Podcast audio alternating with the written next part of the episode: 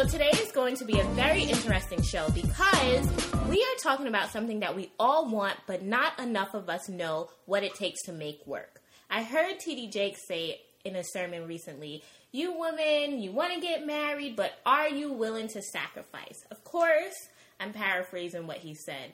But his statement hit me really hard because I want to get married. I want to have the white dress and the flowers and a walk down the aisle. But beyond the wedding, do I really know all that it actually takes to sustain a very successful marriage? And so I want to talk about that today. So that's what we're going to do. Statistics says 45 to 50% of marriages will end in divorce. And with those kind of mind-numbing facts, it's often gives the institution of marriage a bad rap. And it was really, really, really important for me to talk to a married couple who's done it, been through it, and could drop some gems and be totally transparent about the reality of marriage. So, lovely people, welcome Chris and Bri. Hey, everybody. So today is actually Chris and Bri's 5th anniversary, which is amazing. Thank you guys for spending it with me. Oh, no problem. But what you guys may not know is that Chris and Bri are still in their 20s, so they got married really, really early. Mm-hmm. And to celebrate this milestone, I want to play a little icebreaker game, kind of like the newlywed game. Okay. Chris, what is Bri's favorite color? Oh, all right. I think I got this one. I'm going to say Bri's favorite color is green. That's right? Yeah. Yes. Okay, Bri. Describe your first date. What was that like? Let's see if you remember.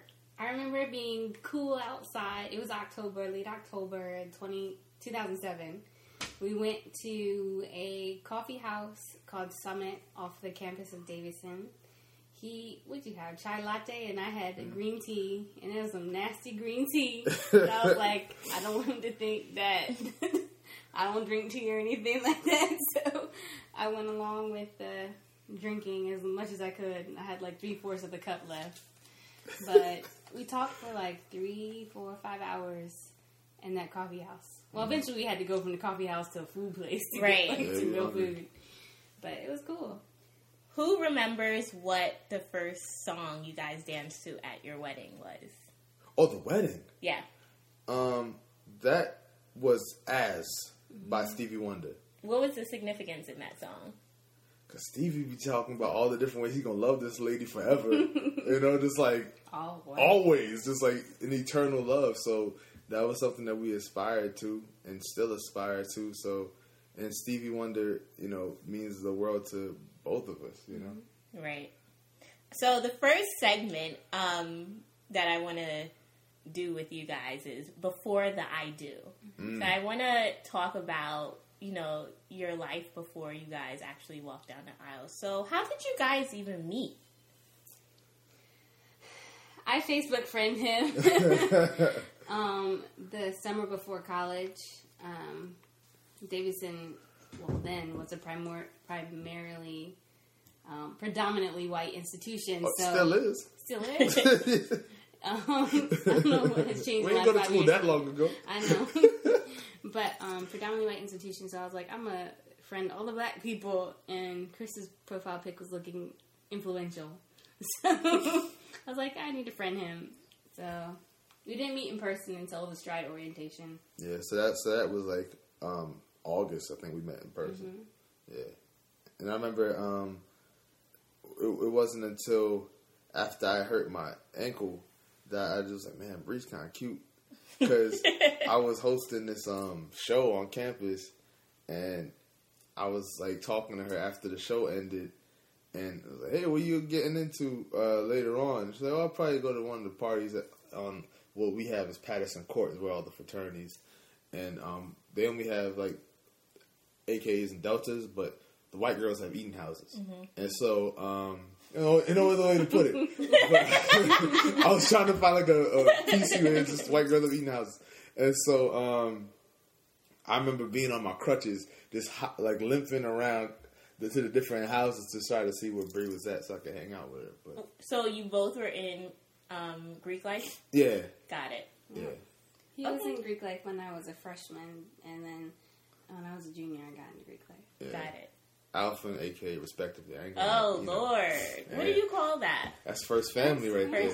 That's first family right there. That's the mom and dad, kids out there. Significant. Okay. How did you guys know it was meant to be? That sounds so cliche, but... Nah, but it's real, though. Mm-hmm. It's real. I know for me, what really sealed it was the day we went to go vote for then Senator Obama. It was in the North Carolina primary, and we were leaving the Cornelius Library, and obviously North Carolina. And as we're walking out, I see this man struggling with his pit bull down the street, down the sidewalk, coming toward us. He's not in charge. The pit bull, like Cesar Milan would have had to give him a talking to. Like, he was not in charge of the pit bull. He was not the alpha. And so I don't even think about it. I step in front of Bri. I'm like, hey, what's up, man? And just like engage the guy. He's like, oh, what's up? Like, you know, just real. He probably hasn't even thought about it since. But in that moment, I said, yo, I just stood in front of Bri for like a pit bull. I must love this girl, man. Like, because a pit bull could have really just ate my food, man. Right. So, who told you? Well, obviously, you told her you loved her first. Like, how did that happen? Is that right? Or did you tell? Yeah. You did. I think the way you said it was like, I think this entire week I've been trying to tell you I love you. Yeah. And that's how I was like, yeah, I love you too. Aww. Yeah. So what qualities did Bri or Chris have to possess before you knew they were marriage material and they were a great spouse or would be a great spouse? So I think for me, it was just really dope that going back to that first date, we just talked about God. Because... Mm-hmm. God never come up on dates for me. You know what I mean? Like, I'm just being 100. Like, I wasn't someone who was like, oh, you know, I think we should have Christian courting. I never was interested. So I never, not that I avoided talking about God, obviously, but the fact that God was the center of our conversation was like, oh, this is really cool, you know? Because you talk to some other people and it's like, you almost got to bring up God like a cousin who got to stay over for a few days or something. It's like, oh, I know God was going to be here. You know what I mean? Like, they get mad. But knowing that I could talk to Bri about God primarily, I was like, oh, this is something serious. Mm-hmm. You know? And I think for me, being family-oriented, of course, having a relationship with God, knowing who God is, and then how he interacted around his mom and kids, and he loved, you know, working with kids, so, and that the fact that he's honest, he's the most honest person I know, it was good, because you got to build trust. Yeah. That's real. Yeah. How long were you guys dating before you became engaged? So, we started dating in 2007, we got engaged in 2010, yeah, so, November 2007 to December 2010. Nice. Yeah. Mm-hmm. Okay, so was it a long engagement? No. Okay. Nah, people thought Bri was pregnant. It was 6 months. So it was during my senior year that we got engaged. And then I knew that after we graduated that we didn't want to live with each other. So we wanted to get married soon after I graduated college. So engaged in December 2010 and married in June 2011. Yeah. Here comes next. Baby brain. No, it's all good. It's all good. So, my next question is to you, Bri. Mm-hmm. A lot of women are super impatient about finding the one and, you know, just finding who they're supposed to be with. So much so that they will settle.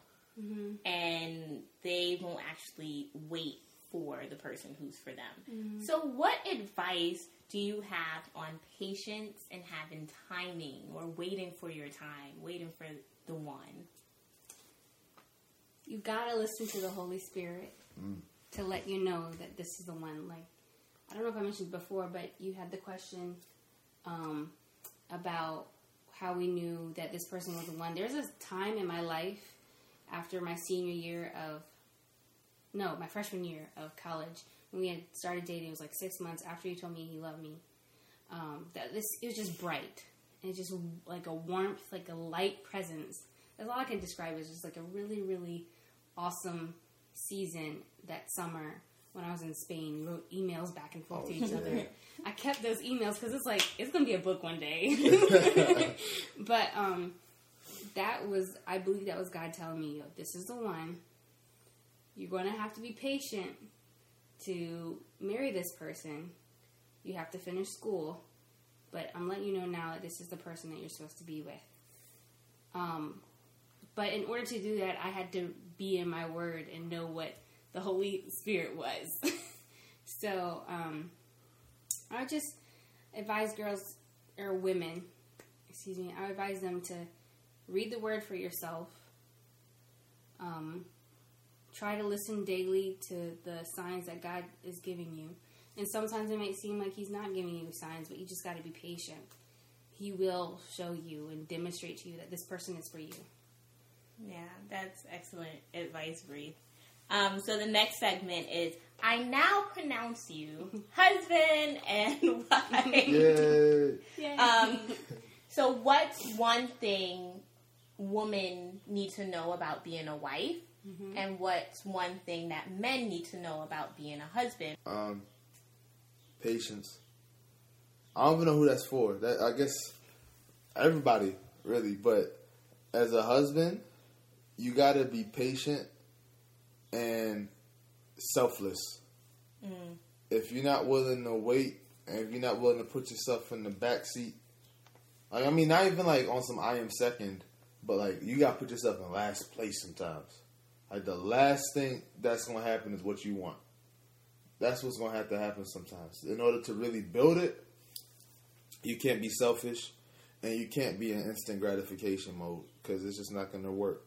It might work for that short term, but you're really building a house of cards if you're not patient or selfless. Mm-hmm. To piggyback off of that, you hear a lot about submission and stuff, and a lot of females today. Females, why do I say female? A lot of young women today are turned off by that submission because they're thinking it's like whip and chain to the stove, like, you know, a slave. But the word says, husbands, love your wives like Christ loves the church. And if Christ does want the very best for us, and he has this servanthood, this love. And if your husband is seeking Christ and modeling his husbandry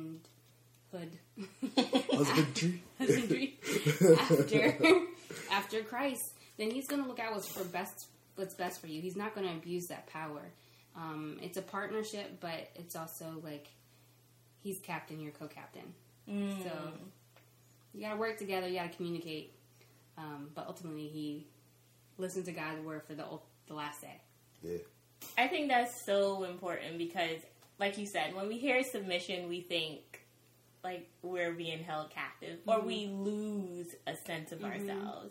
So it's important to redefine what that word is because, like you said, it is important. Mm-hmm. I hear people say all the time, especially guys, mm-hmm. They're like, oh, I don't want to get married because I'm giving up the woman or the fun or whatever. The chase. How did you guys know you were ready for that sacrifice? You're giving up. You have to say no to friends when they ask you, hey, let's go travel this place. Mm-hmm. You have to say no to friends when they say, let's go to this party. How do you know? Because you guys were young. I was 22. Chris was 23. Almost 24. So how did you know you were ready for, I mean, it is a sacrifice, right? Yeah. Or yeah. I guess it depends on the person, though. Because I think it wasn't my story that I was just like about that life. You know I mean? Like, I think if my life was that epic in terms of, you know, being with a different lady every week, mm-hmm. I think that's a very hard like, transition mm-hmm. to go from that to like watching HGTV or whatever. Like, that's really difficult. So I'm thankful that I always kind of had it in my wiring. Like, I was looking for somebody to just, like, kick it with. Like, mm-hmm. I was, like, not even a serial monogamist, but I just really was, like, I want to go into a relationship. I never was trying to just pursue just for the chase. Mm-hmm. And, you know, no shots to anybody, but that's right. I think it's a lot. I think that's a much harder change. Yeah, it is. You know. I would say the same thing. I think we both, I think God brought us together at the same season in our lives that we both wanted to, we were like, okay, whoever is next, Lord, please let them be the one who I am with, Woo. My life partner. Yeah. I think that it's just a timing thing. It's a God timing thing. For sure. But yeah. It's crazy you say that because I remember before I even know who Bri was, like the beginning of that semester, my senior year. And once again, like I'm born in 87, Bri's born in 89, so I'm not snatching a cradle or robbing a cradle or whatever. Yeah, right? So, just want to put it out there. People judging my life, how I'm living. No, but I remember talking to a friend of mine. And I was like, yo, I just feel like I'm being in a good relationship by Thanksgiving. I don't know why. I just feel it. And it was almost like, I feel like God prepares a place for us, right? On the like heavenly level. But at the same time, God prepares us for different seasons in life. Mm-hmm. And so I don't think it would have worked out if I was a freshman and Bri was a freshman. Because I knew, like, once again, if I was 20 when I graduated, I would have been 17 when I was a freshman. 17-year-old Chris was not marriage material. Like, you know what I'm saying? Like, I would not have valued the situation as much, right? And so I thank God for that time because, you know, a year too early, a year too late. Mm-hmm. You know, like, what if Bri had got left back? And we would have never met. We would have never met. You know what I mean? I'm glad you were smart. Do you guys still relate to single people, or are you like, oh, I'm only hanging out with married people, that type? I don't know. I think now because we have a child and a baby on the way, we hang out more with the married types with kids or the people with kids because they just get it. Right. Yeah. Like, they're not going to be like, oh, my gosh, why is that baby crying so much? It's not going to be annoying to them. Yeah, they get it. And the kids can play together. They can entertain themselves, and we can talk. That's something that has changed in the last year. But we I think that's been a bigger change than getting married. Yeah. Becoming a parent was a bigger change than becoming a married person, for sure. Yeah. For sure. But I think we still relate to them. Like, we still, you know, dabble in the young people's music. Still listen to what the youth are listening to. No, but at some point you gotta kind of embrace their washed upness. You know what I'm saying? Like, I like, no, if I'm like, I try to stay current with music. Yeah, and I try to stay current in, like, pop culture or whatever. But if I'm out here like trying to be wild for the night, that's not good look. I gotta go home, man. Yeah. I literally have kids to feed now. Like, I really can't be out here trying to keep up with everything. Right. But just for ministry's sake, I want to be relevant to people. So I never say I can't talk to somebody who ain't married or talk to somebody who don't have kids. That's crazy. I think for a good conversation, you should ask people about their lives and talk about them. Not just be like, oh my God, green beans are gross and my baby eats them. Like, who the hell wants to hear that? You know what I mean? Nobody want to hear that. So, just to piggyback off of that question, what was the biggest adjustment from being single to getting married? Man, you know, when you have your own place, because I lived by myself until Bri invaded, right?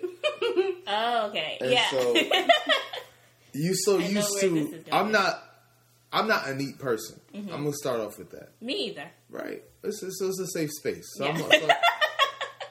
but there is order for how I leave my mess. Me too. You know what I'm saying? So it's not like you could just come in and just like change everything up. So Bri isn't a neat person either, which was like another level of shock to my system.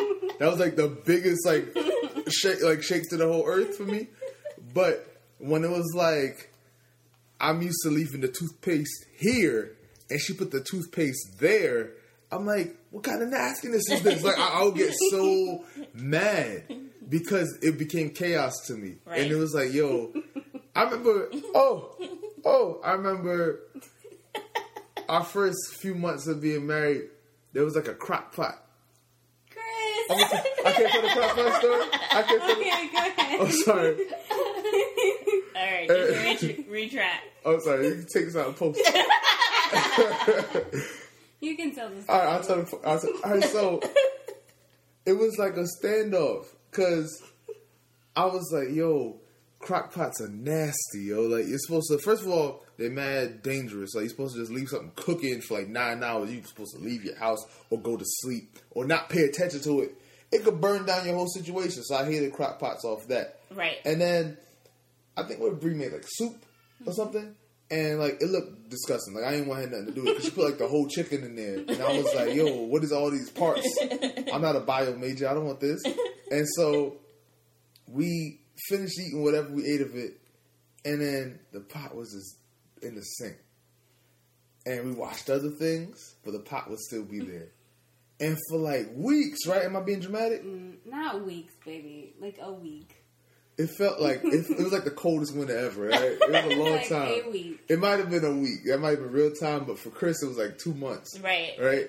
And I was like, yo, Bri not going to wash this pot. I'm not going to wash this pot, because it's like a science experiment there. And then we neither of us would wash the pot. And then one day, I don't see the pot, so I think I won, right? Because it really was a war. I was like, I'm not washing this pot. Bri threw the pot away. I was thinking that. She that makes sense. Threw it with a crock pot, and I went to God and I said, yo, Lord, I'm not a misogynist. I'm not no, like, women need their place. Yeah. But I know I'm a messy person, and I believe in balance. So I was like, I married Bri thinking that she would complete me in my messiness. Right. But she took my messiness to another level. That's not what I need right now. Right. Oh, man. So that crock pot, I was like, dude, we got to work it out. We got to work it out. That's funny. Good story, Chris. Thanks for telling that. Y'all don't judge Bri. No. That was the first year of marriage. I've gotten better. Did you receive pushback from family and friends because you got married so early? Mm-hmm. Yeah, they're like, you have your whole life. You know, you just graduated school. You know, you've got things to explore and do before you settle down, and I didn't really understand how me getting married prevented me from experiencing the fullness of life. Right. Yeah. If anything, it would enhance it. Yeah. But yeah, I got plenty of pushback. People couldn't believe it. Yeah, I can imagine. I didn't see the point of waiting any longer. Right. It was just time for a new season. Like, Chris says often, that season of Boyfriend and Girlfriend was full. That room. Yeah. And so we had to move to another bigger room or a bigger apartment. Right. Where it was husband, wife, love. And try and feel that. So that's deep. Yeah. So we live in a world where shacking up before marriage is the norm. Yeah. Why was it important for you guys not to live with each other before marriage? I think It's definitely because of, like, Christianity and, like, our convictions from the Holy Spirit. Yeah. But I think we would have had cultural shame. Yeah. You know, like, my Jamaican family would not have had it. My family would not have had it. You know, like, they would not have been okay with it. And it would have just made things so much more difficult. Yeah. Mm-hmm. And not that your family, like, rules everything you do, of course, but it would just make things so much more just, like, oh, this is, like, I have to hear about this again, you know? So, rather than do that, I was like, nah. But honestly, I never had a desire to shack up. That's the main thing for me. Like, it just felt like the right thing to do was to marry Bri. Like, it wasn't on something like, oh, I guess I have to. It was like, oh, no, it's time, you know? Yeah. No, I get it. It's so hard, though, because we do live in a world where everyone's like, how do you know of anything about this person without living with them? So it's kind of like, I don't know. Well, the way that they date now is like, hey, let's be serious right away. Or, hey, let's do things as if we were in a serious relationship, but then not really commit. Right.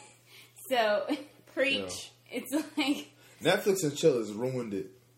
Situationships. Situationships are disgusting. Yeah. Like, and I say that not from, like, a judging of the person thing, but in the sense of, like, I say it's disgusting because I think it's ruined what I heard this other minister say, and I don't want to mess up the quote, but he talked about the importance or the necessity of the church to guard the sacred state of the erotic. Like basically saying that back in the day, right? Obviously nobody was perfect, but back in the day, it was like, culturally understood. You weren't going to get the full experience of your partner physically until y'all were married.